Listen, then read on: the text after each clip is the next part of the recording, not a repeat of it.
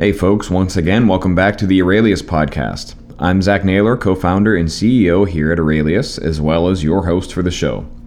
Our guest this time around is Michelle Fitzpatrick, a senior product manager at Intercom, the very popular and growing customer messaging platform for apps and websites.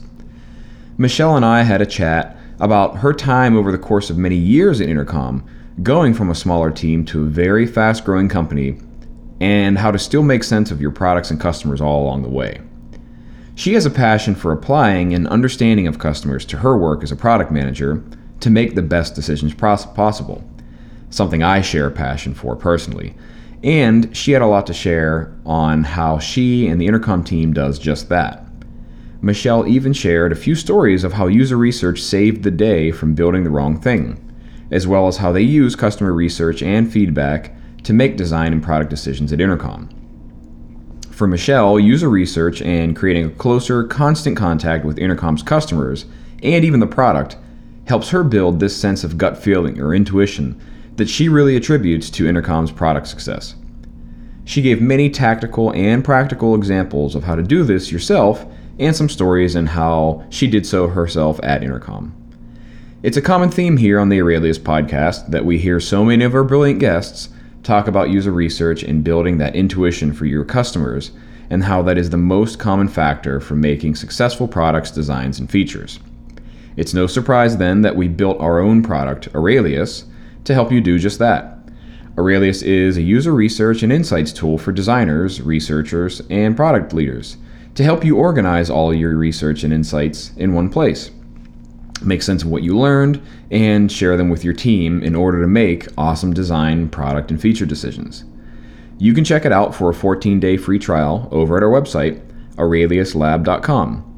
That's www.aureliuslab.com.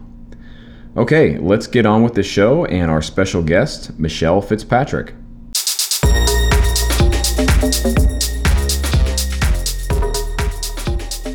Welcome to Aurelius Podcast, episode 25 with Michelle Fitzpatrick. She is a senior product manager at Intercom.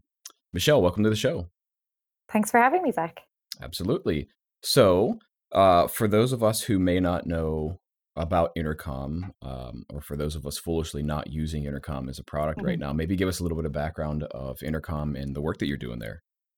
Sure. Um, so Intercom is a communications platform for businesses to talk with their customers. Uh, it started off primarily as a way to talk with the people that are uh, signed up and logged into your product uh, to tell them about new features, to get feedback from them or offer support. Uh, but we've expanded it out further, um, and now it works on uh, you put it on your marketing website. You can talk with visitors and help try and engage them and get them to sign up or help sell to them as well.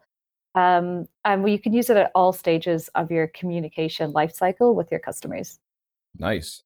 Well, so then you're a senior product manager there. Tell us a little bit about the role you play in, uh, right. in some of this.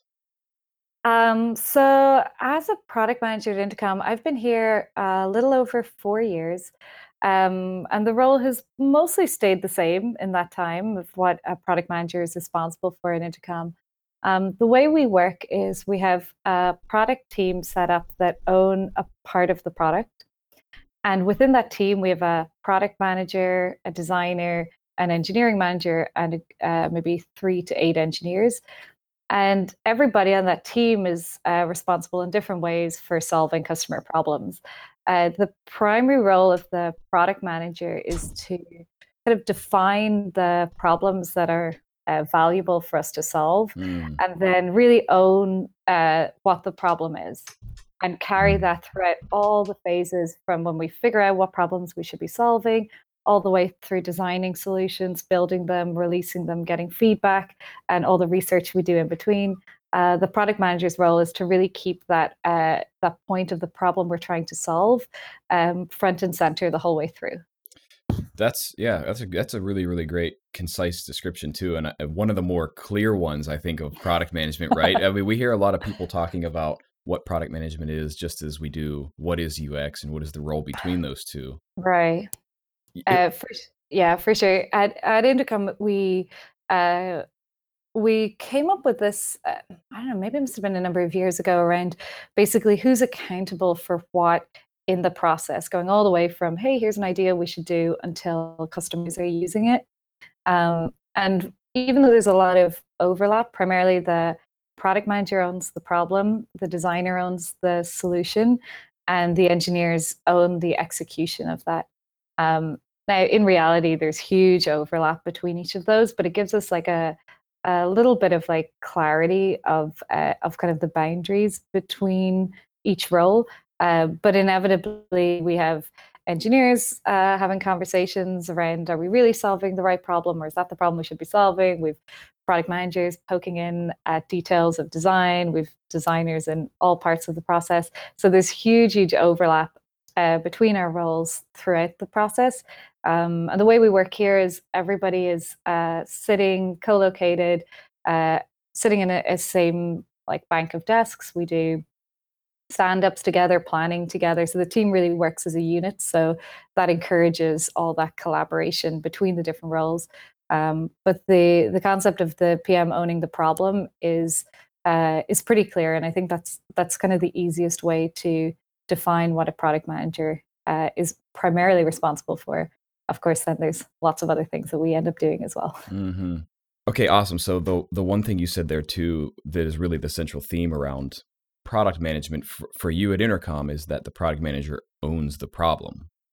Mm-hmm. Can you just can you talk about that a little bit more? Maybe even in the context of how you figure out the right problems or problems that are worth solving because you mentioned that too and i think that that's an extremely important point right um hmm, okay so that's that is definitely a, a, tricky one i think there's no um solid framework for for quantifiably measuring which problems are more valuable than others. I think there's always a, a bit of judgment required from a PM.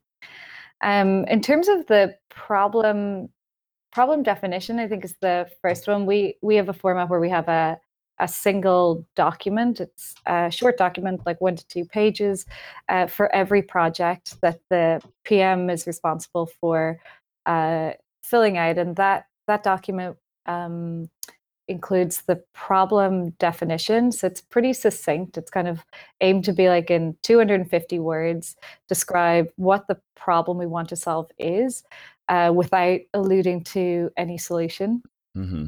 which can be tricky. Um, and then we also include a part around uh, how we would measure if we've solved this problem. Again, without really being specific around the solutions and not necessarily going into specific metrics just yet, but how would we know um, if we've solved this problem? And that's usually the first uh, phase of a project uh, is to articulate it uh, in this document. And for me, I find uh, that forcing function of trying to be really succinct um, and describe what can be like an unwieldy, entangled problem in like 250 words is a really, really great exercise uh, at being articulate and knowing what the value of that problem really is and how to actually pinpoint uh, what it is in a really concise description mm-hmm. uh, without trying to sell it to people or uh, whatever else you might be trying to to do to get your project off the ground. Mm-hmm. Um, so, so it's it's a yeah, it's a really succinct way of doing it, and it's a great forcing function. And I find um, for myself, once I write those out, uh, they've nearly served the job for me. I tend to not even look at them again. By by that stage, I've a lot of clarity on what the problem is, and that then carries me through the project as I'm interacting with all the different uh, people that we're working with on it. Sure. Well, so this is interesting, and and just to to kind of summarize that for everybody listening, there's uh, there's this document that you put together at Intercom mm-hmm. that as succinctly as possible. I think you said 250 words, give or take, a couple times, have to articulate what the problem is. I have many questions coming out of that, but I think perhaps the first and obvious one is, well, where does that come from? Where does that understanding of that problem, so that you can properly articulate it, come from? Excellent question. Um, so we we've got to a stage where we've got a pretty good process for um, creating and reviewing roadmaps for the teams. Um, but that is uh, our process there has gotten a lot better, more consistent. The the crafting of the roadmap, uh, I guess, is less well defined and is probably done slightly differently by uh, each PM at Intercom and depending on what product area they're working on or what the focus is. Um, usually there's a very close relationship with our research team here at Intercom. It's quite small, but uh, we work heavily with them. And we have a lot of different inputs into this roadmap. Um, the there's probably a couple things. Like one is identifying the kind of the set of problems that we think um, are most worth solving, and then it's figuring out uh, what is the order in which we should start uh, tackling these problems. And then as we kind of figure that out, then it's working through each one to actually start digging in and articulating um, what that problem specifically is. In terms of uh, identifying all the problems worth solving, that's where we kind of look at all the different inputs that we have for our roadmap. So um, we lean heavily on our customer support team is one where we have all of our uh, most common feature requests or areas of confusion in the product. So they're all the things that our current customers are asking us for. Um, we also uh, have a good relationship with people on our sales team that are talking to prospective customers uh, we understand what things that they're looking for, maybe things that they um, are looking for that our product doesn't yet offer. We also look at um, and talk with, we try our best to talk with, it can be tricky to talk with uh, customers that uh, churn and leave our product to find out like what was it that didn't meet their needs. Um, and then we periodically will do larger pieces of research um, with like much longer in-depth interviews with kind of the target customers for our different product areas uh, to really kind of understand their needs uh, what were they what are they trying to get the product to do and probe really heavily on on identifying those jobs uh, that they have for the product. So with all of those inputs we kind of get this list of um, of problems that we could tackle um, and then we try and figure out well which are the ones that are worth tackling, uh, which are the most valuable ones. And for that, there's probably a bit of back and forth between the PM having just a good sense um, of what things you hear the most, and when you hear them, what uh, which of those things customers have like the strongest feelings about. You know, there's something that yeah, I'd like to have this feature versus like, oh my god, if I have to encounter this thing one more day and I can't get this thing done, uh, I'm just going to quit this product. Um, so like you, you try and understand like the like the magnitude of these problems. Um, and then the other uh, strong input is around our company strategy of um, not just for the part of the product that I own, but thinking of how that's feeding into all the other uh, parts of the product that are being worked on. What are all the other uh, product managers looking at doing so that as a whole, uh, intercom and the things that get get shipped and released for intercom uh, make sense and they're bringing the product in the direction we want as opposed to having a bunch of pms building things and carrying off in different directions based on what they each think so it's really important that we have um, kind of a coherent strategy that is helping us make these decisions around what is important what are we trying to achieve with the product this quarter, this year, um, and use that as a basis to help make uh, prioritization decisions. Sure. That sounds like a lot of work. Oh, yeah. Just um, stating the obvious. It, it is, I guess, like the reality is that most of that stuff is done um, not necessarily in like specific blocks of time. It happens constantly in conversations with people. All this stuff is um, just being absorbed by the PM. So just talking with lots of people within the company, talking with customers very frequently, reading lots of customer conversations every day. Um, all of that just you soak up this information and you build this kind of gut sense of uh, things that you start feeling are important. Sure, sure. Um, yeah, so we tend to do it more like that and less like uh, we need to spend this week looking at churn or let's this week let's look at um, feature requests or something yeah Well, everything you described there, Michelle, sounds to me like research. Right. We, we might not traditionally call it that, right? But when you're talking about your customer support team and you're talking mm-hmm. about, you know, some of the reasons why people leave, and, and this is all this is all research, user research to me. A hundred percent. Yeah, it is. Um, yeah, because I think sometimes people think of user research much more around like conducting an interview with people, um, and we do that as well. Um, and I love doing that. I think it's uh, it's definitely one of my favorite things, especially a lovely loose, unstructured interview and just get someone on a call or meet them in person um, and just talk through, understand their world, what else is going on in their world. Turns out Intercom is not the center of their universe, either in their lives or oftentimes in their job. Um, and really getting a good understanding of of what part intercom plays in their in their work life what are they using it for what are they trying to do and what are the other things they're trying to do just to i think building that context is just hugely valuable to build that empathy uh, for customers and, and help understand why are they even logging in and using this product to begin with um, and that that helps us make uh, so many decisions especially the in-person ones i find those ones uh, they're much more memorable and they kind of carry you through so many decisions.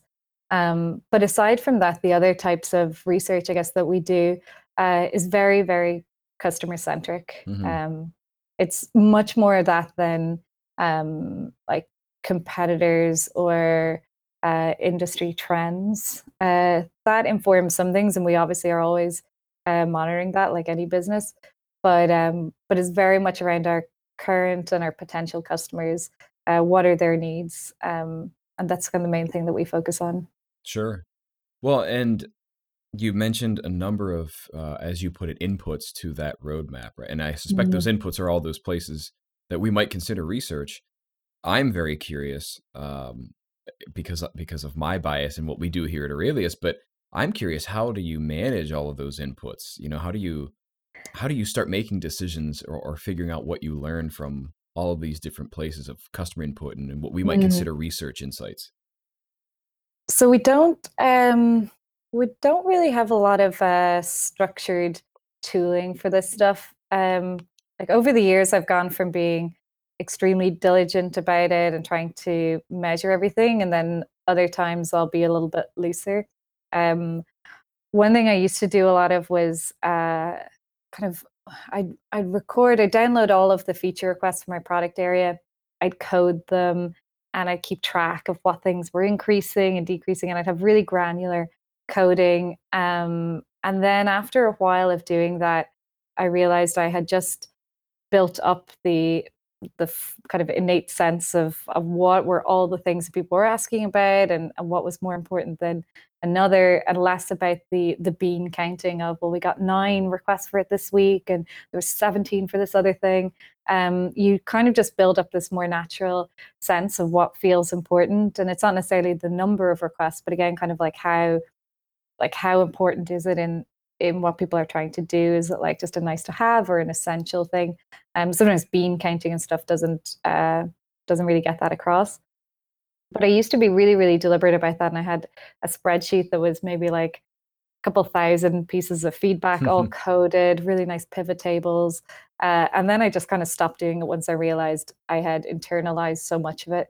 Um, of course, that's not an easy thing to share always with other people, but um, but it became like a, a an unnecessary task. Mm-hmm. I think then I moved to uh, one thing I do is I had set up like a um, a daily email to myself that pulled out some customer feedback and just sent it to me every morning.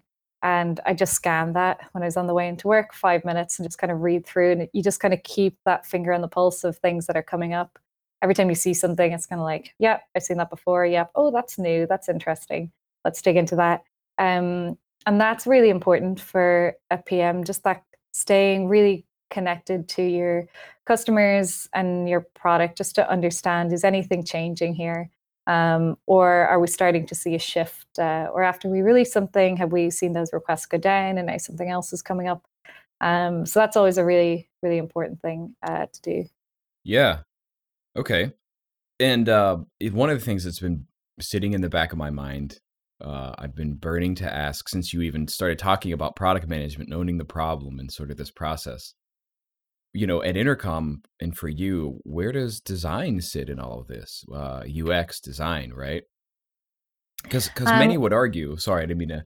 Because many yeah, many would argue uh, that UX design owns the problem, right? And I'm sure you've come across this argument before, and uh, you, you maybe even had had that argument with some folks in in the past. It's uh, it's definitely like a very close partnership. I think um, as we start getting to the phase of defining the problem, that's when there's a lot of uh, conversation between the PM and designer.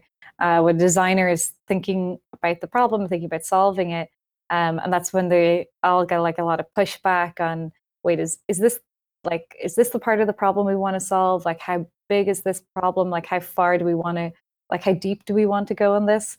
Um, because every problem we encounter, it's never like neatly isolated. It's, always connected to another one, connected to another one. That's just something else that we want to improve or change. Uh, so one part of uh, PM as well is really like scoping the problem and setting hmm those boundaries of like, okay, this is as far as we want to tackle on this problem. Otherwise, we'll we'll never get to a, a solution or a decision, or we'll basically have, be trying to redesign the entire product or something.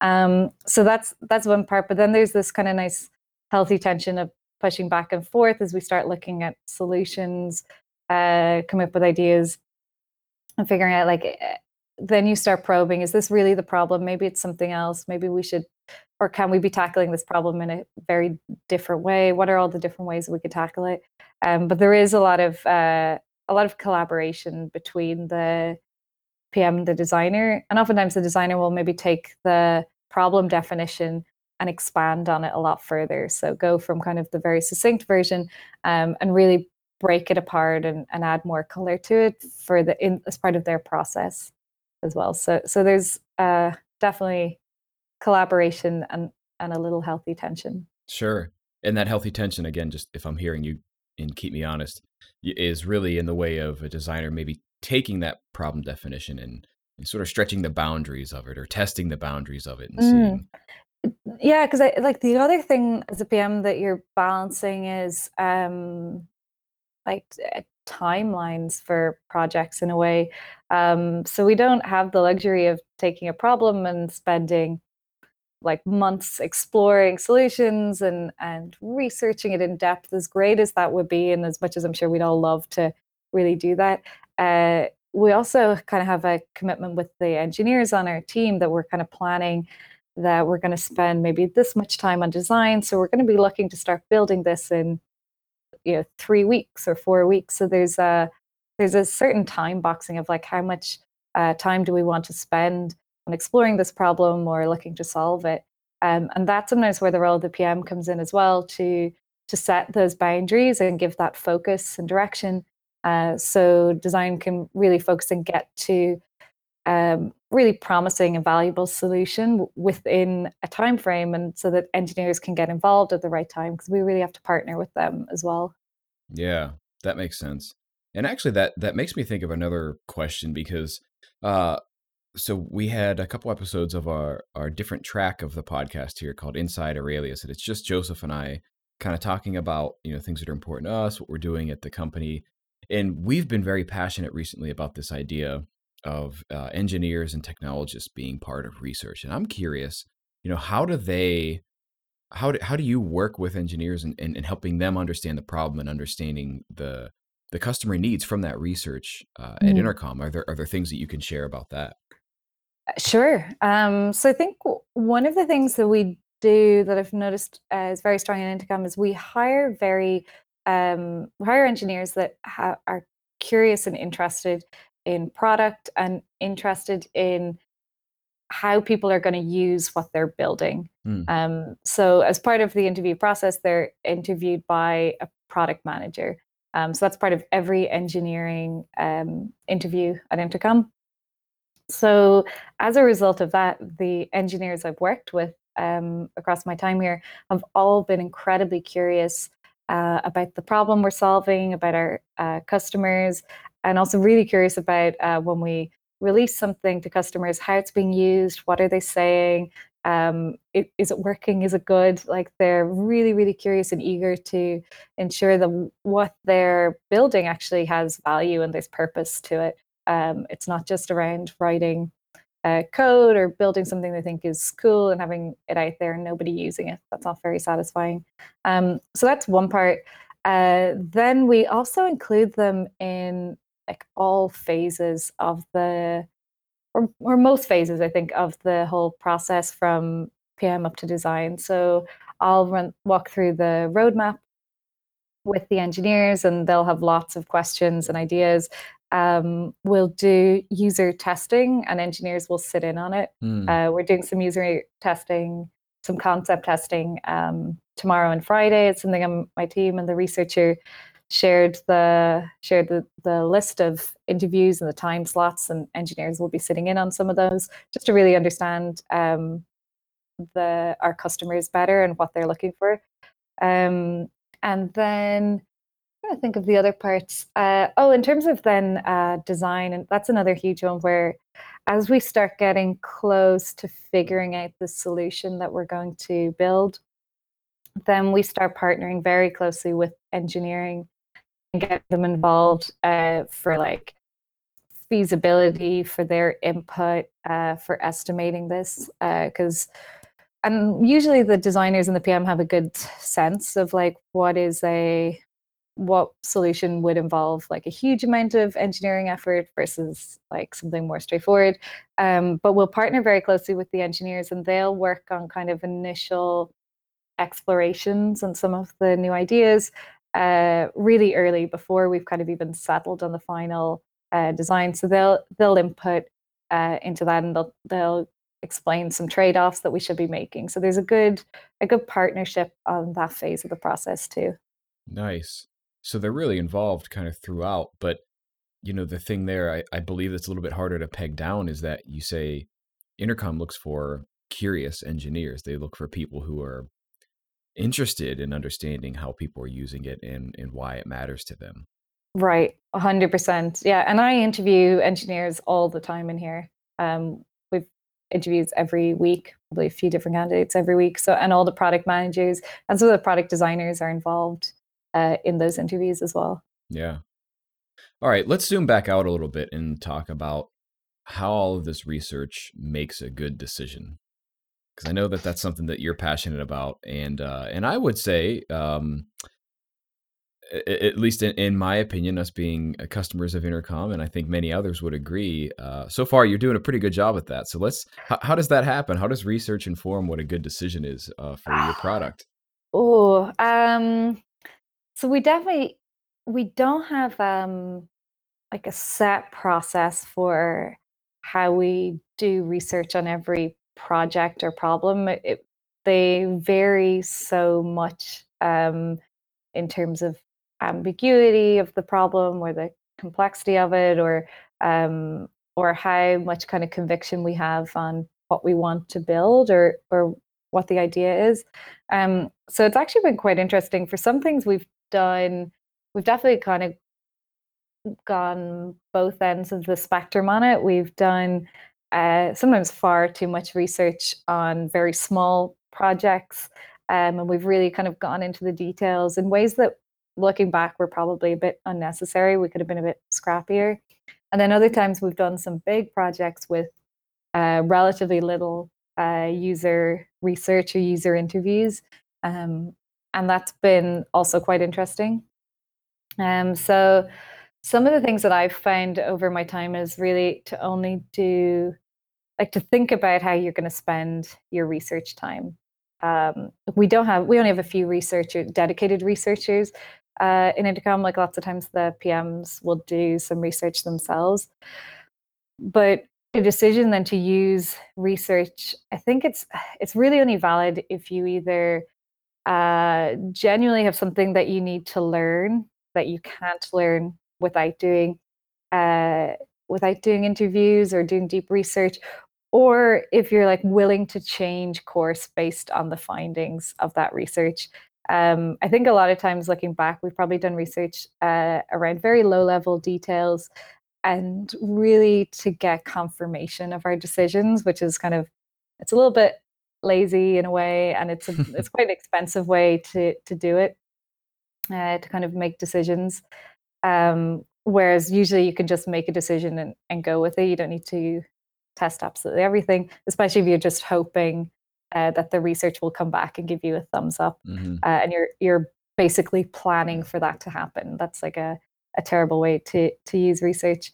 um, we've definitely had projects in the past where we've done research and then gone back on our decision and changed tact a few times, uh, and that's always a hard one to do as yeah. a PM, especially if you're um, if you're pushing for something and you're really invested in it to actually kind of swallow that pill and go, okay, I think maybe this is not the right direction. Definitely. Um, I'd actually love to hear a lot more about that if you have any specific example, because I think that that shows great maturity in a product organization, in fact. Yeah, i think. There was one. Um, there was one last year that we definitely uh, that caused a lot of uh, circling. I guess we we had this concept um, so the part of the product I was working on at the time was the inbox in Intercom. So this is the place where teams work together to see the conversations that are coming in from the messenger um, and respond to those. Now, one of the uh, problems we were looking at tackling was how to better prioritize uh, conversations within the inbox and uh, prioritize the customers you you were responding to. And we looked at lots of different solutions. And one of them that we came up with, which we thought was just uh, so clever, um, was this idea of these like dynamic or smart inboxes. And they would be be like a view of your inbox based on some filters about who the people were um, or what the conversations were. So you could say, show me all the open conversations with my VIPs uh, based in that are in French or something. Um, so we'd come up with this concept of this really flexible inbox system. And when we tested it with customers, uh, they did not get it at all. They thought it was really confusing. Um, they it totally overserved their needs. And most of the people we talked with did not need this super slick dynamic uh, inboxes. They actually just needed a better way to see the list of ones they already had. Uh, they had much simpler, more basic needs. Mm-hmm. And we were thinking, we're like, but we have all this data around uh, who your customers are, like who the people writing into you are, what the conversation's about, and we could uh, build something that would uh, create these smart views based on those. And uh, people actually found it really confusing. And we got to a point where we were like, well, will we, will we just keep going? Maybe they don't realize this great new world that we're trying to build for them and then we realized we actually uh, had to pull back and address kind of the more simpler problems uh, that we had in the inbox that needed addressing before we started adding more complexity to it. Mm-hmm. Um, and that, I remember that project was tricky because we had kind of, I think, banked on, yeah, we'll get some learnings, but we'll keep progressing here. Um, and that meant that basically engineers were getting ready that in a few weeks they'd be starting to build this. And you know it was on our roadmap and we were communicating to other teams that this is the pro- next project we were taking on and this is the direction it was going. And then of course when you uh, change course on that there's lots of other people impacted. The engineers need to figure out or we need to figure out with them okay if it's not this what is it that we're going to work on uh, we need to tell other teams that that's not happening. We're doing something else. Um, so it's not a. It, there's more like visibility of the change, like of the revert uh, change of direction, than just kind of within research, mm-hmm. uh, because it's so connected to all the other teams and people in the company. Um, so that was probably one. And then if there's like a, a slight frantic, like okay, if it's not this that we're building, mm-hmm. what are we doing? Are we doing something with it? Are we doing nothing with it? Um, and that's tough because at that point you need like the product and design side need time to um, digest it and think about what we should be doing instead. Um, yeah. Yeah. So how was that received? I mean, I don't think that that, as you describe it, I have to believe that other people have had, at least I hope, a similar um, situation occur to them. And in this case, though, I, I, you know, I'm a little bit biased in how I'm saying this, but research saved the day. It saved it saved oh. you from not building the wrong thing. A hundred percent. Oh no, it was, it was, definitely the the right call. Uh, yeah, there's definitely. I I think just in the way that our product teams work, it it doesn't happen that often, but it's not um it's not a negative or seen as a negative. Uh, it definitely requires like, okay, we need to change plan and we need to figure out how could we change plans quickly and what should we be doing instead. Uh, but it's not um, it's never seen like a as a failure. It is always like a, a positive, and always the sooner you can learn that before you invest more time into something, by far the the better. Uh, so I think everybody else also sees sees that benefit mm-hmm. um, as well. Yeah, that's that's that's awesome, and it's it's nice to hear that story because I think a lot of people who are who are designers or researchers um, probably love to hear that to say, "Hey, the work we do saved the day," and it can. And hey, look at this. Here's this example, and that, right, eh, you know, and where it did. There's something else that you kind of talked in about there. Uh, I did not expect to talk about, but it's interesting because I have personally experienced this as well, which is all of a sudden we pull the rug out under ourselves because we say, "Hey, this is not the right thing to build based on the research we did." Mm-hmm. Um, the thing that's interesting there is that you said, okay, well, now all of a sudden everybody's scrambling to say, well, what should engineers be working on? I'm actually just very curious, like, why does this culture exist? Because it's everywhere. It's it's at pretty much every company I've been at, where all of a sudden we have this this um, anxiety that we have to keep technology and engineering busy all the time. We have to ha- we have to be feeding them work all the time. Yeah. Um, great question. This is something I've been thinking about a, lot. I, I I find it's a it is a real challenge. Like the the sequence of work between like figuring out the roadmap, figuring out what problem to solve, working on the design, and then getting ready to build. I mean, it's a little bit waterfally in a way, but but that's kind of the sequence of things. Um, each of those phases are, aren't always proportional to each other, so it makes planning uh, people's time quite tricky. Sometimes things will take like five weeks to design and think about, and then it turns out that the solution that we got to is only going to take two weeks to build. And then you're like, okay, right, we've got like one designer to four engineers here, and all of a sudden we've like spent our time disproportionately on one or the other. Then there's other projects that we'll uh, design in a couple weeks, and it will take many, many weeks to build. Um, so you're constantly have this um, this balance because we operate as like one team and everybody works together um, between the engineers and designers. It's not um, we don't have like a, a separate bank of engineers to a, a, team of designers and they just pass work over when it's ready and, and the engineers take the next available thing. Um, so there is that that partnership and and the the runway as I call it between design and, and engineering, how much of a runway we build up. Sometimes that gets eaten up really quickly. Mm. Uh, other times it grows longer, and you're, you're trying to keep uh, just the right amount of gap between design and engineering. So design has enough space to explore when they need to and uh, revisit things if they need to, and they don't feel the engineers are biting on their heels, but also that they're not too far ahead so that engineers are involved in the process a bit. Um, but it's that's definitely a, a, tricky one to manage. I mean, they can always we always have uh, our lovely tech debt backlog and issues that can be done and things that can be uh, reworked that um, engineers also want to work on. But again, because we hire quite quite product focused engineers, uh, there's always still a lot of satisfaction out of uh, building something valuable. Sometimes that is tech debt, sometimes it's fixing issues, um, and sometimes it's building some some new functionality to solve a problem.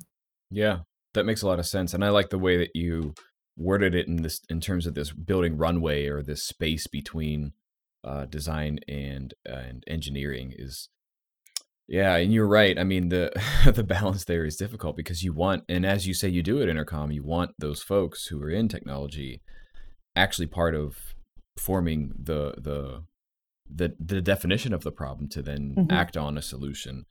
Uh, but maybe not so close as to where it's constricting of being able to explore that problem space. Right, right, and that's again that's another healthy tension to help like you know a little bit of pressure can also be good to force decisions. Mm-hmm. Um, so th- there is a, a a good element of that in terms of we we don't have the luxury of unlimited time. Uh, so kind of having having that as a as a forcing uh, function on kind of when we need to get something at least something done by or ready by or or ready to even start building and exploring and testing. Um, that's kind of a, that's a good uh, a good deadline for PMs and designers to have in mind. Nice, nice.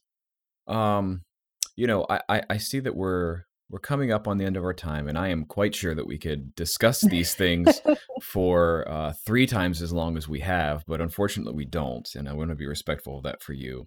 You know, I'm no curious. I'm curious if there's. Um, I started asking this at the end of all of our podcasts. If there's something, let's say I had temporary amnesia, and I forgot everything that we talked about. You know, what, what would you say is maybe the most important point uh, that, that we covered today that, that people listening should really remember? Um, great question. Um, I think it is that uh, that staying close to the people that are using your product and staying close to your actual product itself uh, is just invaluable in helping you build uh, a good sense of what you should be doing as a product manager.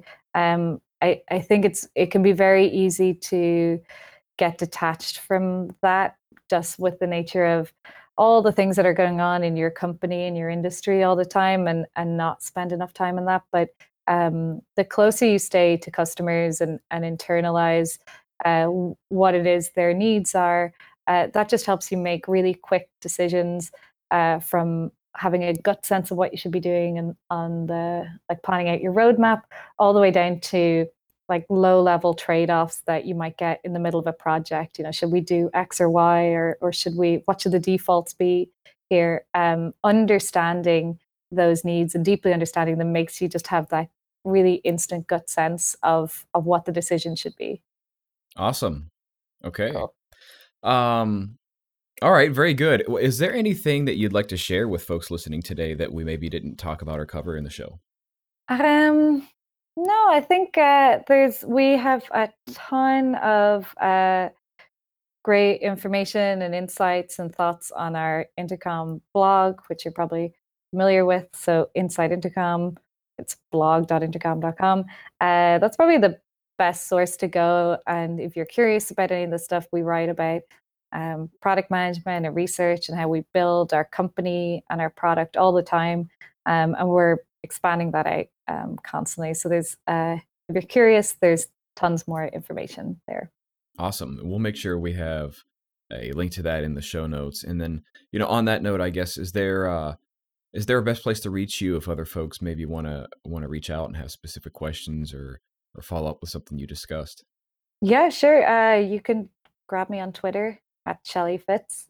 I'll give you that spelling. Yeah, um, awesome. or you can just ping into Intercom into our messenger and ask for me, and somebody will pass the conversation over to me.